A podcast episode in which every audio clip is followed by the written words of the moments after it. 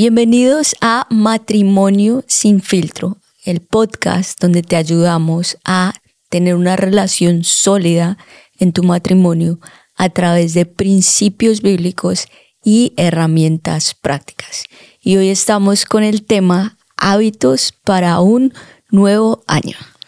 Así es, hábitos para un nuevo año. Y cada vez que comienza el año, tratamos de reiniciar de pronto algunos de los hábitos y vemos como las personas tienen diferentes propósitos. Dicen, wow, en este año yo quiero hacer esto, lo otro. Y de pronto escribimos, lo ponemos en un póster, como que son diferentes eh, cosas que las personas tratamos de hacer. Pero lo, la verdad, el reto está en mantener eso y que no sean simplemente deseos, de hecho, los gimnasios siempre durante esta temporada, estos meses, de pronto en este mes de enero, están súper llenos, pero después a medida que va pasando el tiempo, se van desocupando. Y es porque simplemente son metas o deseos, pero no nos enfocamos en lo más importante que son nuestros hábitos. Es decir, que tener una meta es importante, establecer metas es importante, pero el sistema de hábitos es crucial. Es decir, aún más importante que la meta es cuáles son los hábitos que son los pasos que me están llevando a cumplir esa meta. De hecho, alguien dijo, creamos nuestros hábitos y después nuestros hábitos nos crean a nosotros. Creamos nuestros hábitos y después nuestros hábitos crean quiénes somos. Y durante e, este año 2024 y en este mes, un pasaje que ha sido importante para nosotros como familia ha sido Romanos 12.2, que dice, no imiten las conductas ni las costumbres de este mundo, más bien dejen que Dios los transforme en personas nuevas al cambiarles la manera de pensar. Entonces aprenderán a conocer la voluntad de Dios para ustedes, la cual es buena, agradable y perfecta. Y, esto en sí lo que nos habla es cambiar nuestra manera de vivir, cambiar nuestros hábitos ah, para ver un año totalmente diferente. Así es que hoy queremos motivarlos con cuatro hábitos para tener un año mejor en tus relaciones. Yo creo que los, los hábitos también son fruto de que tú te pongas a pensar en quién me quiero convertir o qué tipo de persona quiero ser yo como cuál es tu identidad. Hay, hay un libro buenísimo que se lo recomiendo que se llama Hábitos Atómicos de, de James Clear y él habla de eso. Él, él dice, tus hábitos le dan forma a tu identidad y tu identidad le da forma a tus hábitos. Y entonces ahí la pregunta es, ¿quién soy yo? También él dice, cada acción que tomas es un voto en la persona que te quieres convertir. Y son esas pequeñas acciones que tú dices, esto me está llevando a ser una persona espiritual, como no espiritual, sino de Dios. Entonces, cada acción que, que tomo durante el día me lleva a ser una persona más cercana a Dios. O soy una persona saludable. Entonces, que tú empieces a, a mirar qué tipo de persona quieres ser y de ahí empieces a, hacer tus hábitos, personalmente te, te motivo o te aconsejo que de pronto solo empieces con un hábito nuevo, porque a veces si tú quieres hacer 10 hábitos, no vas a hacer ninguno. empiezas, em, yo lo que he hecho es que cada año he añadido solo un hábito nuevo y por ejemplo este año el, el hábito que yo añadí fue cuando suene el despertador, levantarme ahí mismo. Ha sido muy difícil, no les miento, no les miento. Eh, pero ese es un hábito que tal vez ustedes lo escuchan y, ah, fácil, no tener dos alarmas. Entonces, soy una persona que se levanta ahí mismo y lo empiezo a, a, declarar. Es un hábito que suena muy sencillo y me levanto muy temprano, 4 y 45, pero pa, suena el despertador, me levanto inmediatamente ha sido difícil, casi todos los días lo logro, pero algunos que no. Entonces, son hábitos de pronto que suenan como simples, pero te ayudan a convertirte porque yo todos los días declaro soy una persona disciplinada y eso me ayuda para que el resto de mi día funcione. Entonces, bueno, el primero es establezcan hábitos saludables para la casa. Y ahí vamos también al, a la identidad de quiénes somos. Continuamente Julián y yo nos estamos proclamando, declarando el uno al otro, somos personas saludables. Le estamos diciendo a nuestros hijos, recuerda que tú eres saludable. ¿Por qué no, no comemos ese tipo de comida en la casa? Porque somos personas saludables y como tú lo leías en Romanos 12.2, no imiten las conductas de, todas las demás personas. Tú eres diferente, vas a comer diferente. Y Efesios 5:28 dice, el esposo debe amar a su esposa así como ama su propio cuerpo. Entonces empieza por cuidar nuestro cuerpo, como lo dice la palabra. Tu cuerpo es el templo del Espíritu Santo. Y tal vez cuando muchas parejas se, se casan, están jóvenes, están delgados, y es increíble que uno ve las fotos.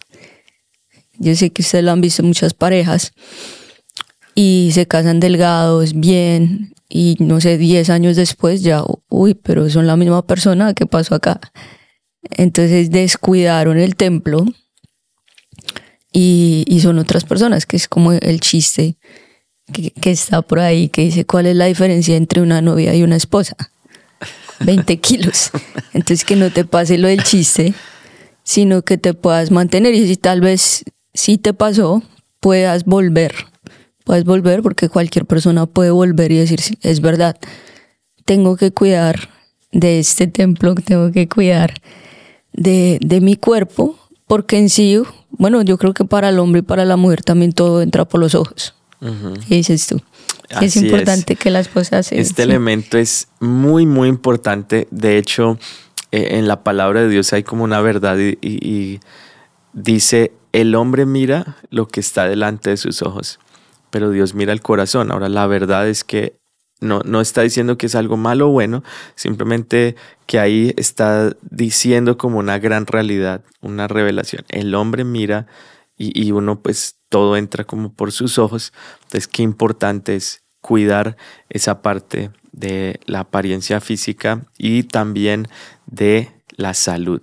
Entonces, hábitos, establecer hábitos saludables en la casa. juntos porque tus hábitos saludables se van a reflejar en cómo te, te veas. Ajá. Sí, sí, precisamente eso, como no simplemente la meta, y creo que esta parte es importante, ah, este año quiero bajar 10 libras, sino más bien vamos a establecer este año, vamos a eh, eliminar el azúcar o bueno, algunas de las cosas que vamos a mencionar de pronto, prácticas que nosotros hemos aprendido durante este tiempo, porque recuerda, eres templo del Espíritu Santo. Así es, y, te tienes que ver bien, no simplemente para agradarle a tu esposo o a tu esposa, sino porque tú te amas a ti mismo antes de cualquier otra cosa y, y, y, bueno, y a tu esposo tampoco le va a disgustar.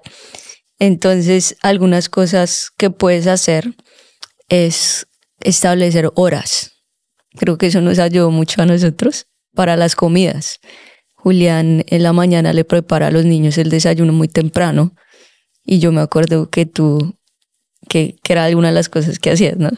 Yo como que iba, iba preparando, pero iba comiendo mientras yo iba preparando y me di cuenta que eso como que no me estaba ayudando, sino por el contrario me estaba dañando mi salud, porque número uno, no me, no me sentaba como a comer, sino que iba comiendo mientras les iba haciendo. Y número dos, iba eh, que estaba comiendo muy temprano. Entonces hice como ese cambio, esa corrección. Dije, voy a desayunar ahora a las nueve en punto y nunca como nada antes de las nueve de la mañana, la verdad. Ningún día durante ya bastante tiempo, no como nada antes de las nueve, sino que... y establecimos los dos que nos íbamos a sentar a comer a las nueve de la mañana el desayuno. y todos los días comemos y sentados y oramos juntos y disfrutamos el tiempo del desayuno. Sí, como en lo posible mirar, cuadrar el horario para que por lo menos una o dos comidas las tengan juntos como familia o, si es los dos como pareja. Entonces comer a horas. En nuestro caso desayunamos a las 9, a la 1 almorzamos y es algo que eh, hacemos y es no cenar tratamos de, de, a no ser que sea de pronto algo especial un o evento especial o algo. tengamos que ir, pero de ahí y en ese fue otro no. hábito que, que incorporamos, que es el ayuno intermitente, que es bíblico. Es bíblico y, y la ciencia hasta ahorita lo, lo tomó. Pero es supremamente bueno. O sea, la gente, an- antes estaba el mito de que tienes que comer cada tres horas. Pero vemos que eso lo crearon cuando empezaron las compañías a sacar todos esos paquetes o las barras de, de cereal, todo eso. Entonces ahí salió el mito para vender sus productos. Pero la gente por, mm, por cientos de años, miles de años, nunca ha comido cada tres horas. Sí, sino que han comido natural y han comido a horas. Entonces creo que eso fue una decisión que tomamos los dos y ha sido supremamente bueno. Nos sentimos con mucha más energía. Obviamente hay días, como tú lo dices, que no somos que la religión, de que, sino que hay días que tal vez tenemos un evento, una cena o algo, podemos salir a comer, pero no es Sí, la gran mayoría, gran mayoría de días no lo hacemos. Lo, lo otro también es como eliminar el azúcar. De pronto ha sido también algo importante en nosotros. Y esto es algo súper personal, pero lo compartimos porque a nosotros nos ha funcionado y nos ha ayudado. Entonces, obviamente es un esfuerzo al principio, pero ya después de que tú lo haces, eh, Y al es principio fácil. va a ser difícil de doler la cabeza, si eres muy dependiente de cosas así, Mm. del azúcar. Eh, también la comida más importante de nuestras comidas es la proteína. Entonces, eh, alto en proteína aún con nuestros hijos.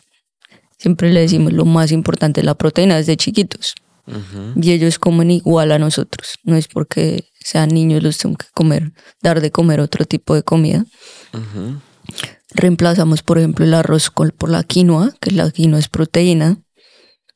Y igual, así le damos a los niños. Entonces, eso es otra cosa que es súper importante. Y no carbohidratos, no, es algo que nosotros también, como que nosotros decimos hacer no carbohidratos, a los niños les damos pocos carbohidratos, pero Sí, bueno, de, de niño yo creo que a medida que va cambiando la edad, a uno le toca ser un poco más cuidadoso y más intencional. Entonces, ten en cuenta eso, eres templo del Espíritu Santo. Estos son algunos consejos prácticos que hemos aplicado, nos han servido y creo que te pueden servir también a y ti. creo que muchas de estas cosas han nacido en, en el mes de enero.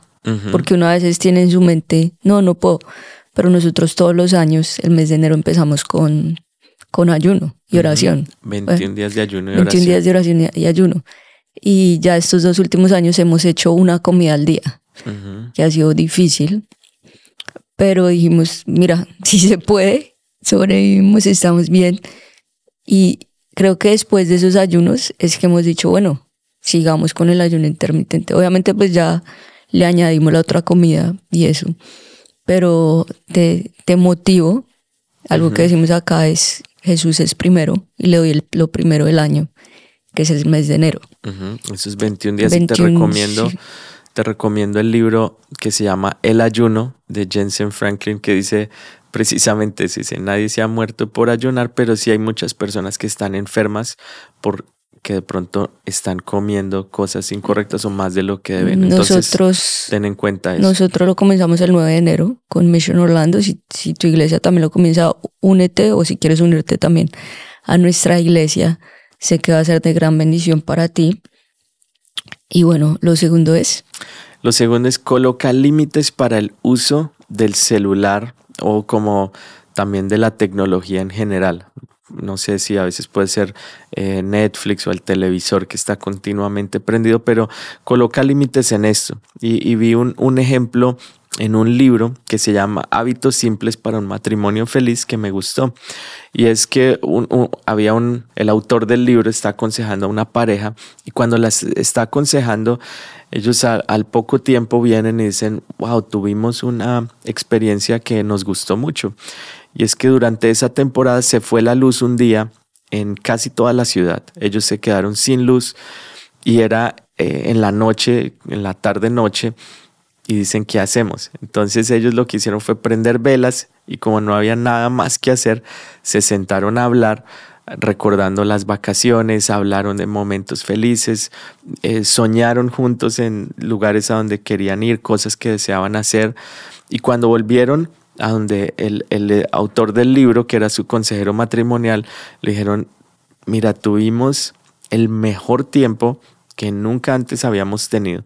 Desde ese día ellos decidieron hacerlo, su matrimonio cambió totalmente. Ahora no solo eso, sino que el, el autor del libro dice, ahora es algo que yo aconsejo a todas las parejas que lo hagan y puede ser que comiencen una vez al mes o una vez cada dos semanas o aún una vez cada semana en donde apaguen todos los eh, televisor, eh, elementos electrónicos, iPad, celular, y tengan un tiempo para compartir. Creo que esa es una de las, de las mayores bendiciones que podemos tener hoy en día y es estar presente. Entonces, en este año, haz de esto un hábito y es tener un tiempo para apagar el celular, eh, apagar tecnología y tener un tiempo de compartir. Así sea simplemente estar ahí los dos juntos, creo que eso va a traer bastante bendición. El Salmo 46.10 dice lo siguiente, quédense quietos y sepan que yo soy Dios. Es una de las de los grandes desafíos que tenemos hoy en día porque uno tiene su celular y tiene como esas ganas de, de verlo. Hablo desde como mi experiencia personal, uno recibe un mensaje y dice, uy, qué, qué tal que sea importante, es como la, lo que uno a veces piensa. Y, qué importante es estar quietos y reconocer que Él es Dios. Entonces, algunas cosas prácticas que puedes hacer es dedica la primera hora de tu día a buscar a Dios, como a leer la Biblia, a tener un tiempo de oración. Eh, no usar, es algo que hacemos también, dispositivos en el tiempo del almuerzo mientras están comiendo. También otra cosa que empezamos a hacer es jugar juegos de mesa, ¿cierto? Jugar juegos de mesa con los niños, en familia y disfrutar de la naturaleza en familia. Entonces, reemplaza ese tiempo de pronto del celular o de televisión más bien con cosas como estas. Y cuando yo leí ese libro de, de hábitos atómicos, el autor dice cómo aún las redes sociales él dice las redes sociales es como la comida chatarra para la mente. Entonces él, él tiene ya como cosas que hace específicamente. Le dice a su asistente que le cambie la, la clave los días lunes y se los vuelva a dar de, de, sus redes y se los vuelva a dar hasta el viernes. Entonces dice de lunes a viernes no como comida chatarra en mi mente y solamente como que el fin de semana lo puedo usar basado en esto, pues yo también dije, excelente, y solamente un día a la semana veo redes muy puntual, pero consumo cero, algo, una decisión personal que hice. También desactivé las notificaciones de casi todo, porque el mundo no se va a acabar si no tiene las notificaciones. Y vivo una vida tranquila porque tengo horarios aún para responder mensajes y tengo horarios para responder emails entonces creo que puedes ya hacer cosas puntuales. Creo que el, también aún el, el celular, el iPhone y me imagino que Android también tiene, que tú puedes poner límites a ciertas aplicaciones. Si hay, no sé, un juego que te gusta mucho y, y, estás de pronto ya adicto a ese juego o a las redes o algo, puedes tomar y decir, bueno, máximo voy a estar 15 minutos en el día, o sea, como ya cosas muy puntuales porque ¿qué voy a hacer para tener límites en mi celular? No, lo que tú dijiste, no tenemos celulares en el tiempo de las comidas, aún con los niños, prohibido los dispositivos porque vamos a vernos a la cara y, vamos a compartir. Entonces ya cosas muy puntuales que puedes hacer, que les cuento que desde que yo hice esto mi nivel de productividad subió yo creo que más de un 100%, porque estás muriendo como al, como se dice en inglés, el fear of missing out, como me voy a perder de algo, pero lo, es como lo bíblico, lo eterno, a largo plazo. Estoy muriendo a esto, es difícil, no voy a estar en redes, no voy a estar respondiendo mensajes todo el día, pero estoy estudiando la Biblia, pero estoy leyendo un libro, pero estoy compartiendo con mi esposa. Vas a tener una vida mucho más tranquila y en paz. Lo tercero, tengan un mismo horario para irse a dormir. Tengan un mismo horario para irse a dormir. Creo que es algo en lo que hemos trabajado los dos antes de tener hijos. Nos acostábamos súper tarde y bueno, trabajamos hasta muy tarde. Yo me levantaba medio temprano, pero estábamos cansados al otro día. Creo que en los últimos años hemos sido mucho más intencionales, obviamente con hijos. La dinámica cambia mucho en la, en la pareja, pero hemos sido mucho más intencionales porque, como les digo, me gusta levantarme muy temprano, pero me gusta dormir las horas que son, por lo menos siete, ocho horas. Entonces a las nueve ya generalmente ya estamos en, en la cama para dormirnos. Entonces, no sé tú, desde tu experiencia.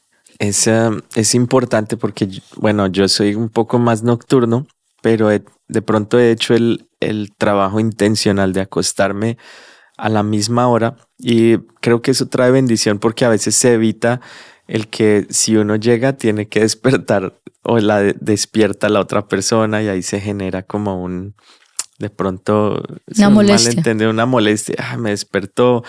Es un elemento que no de pronto se puede corregir de esa manera. Entonces tratar de que la gran mayoría de días de pronto no son el 100%, de pronto no lo puedes hacer el 100% de los días, pero sí.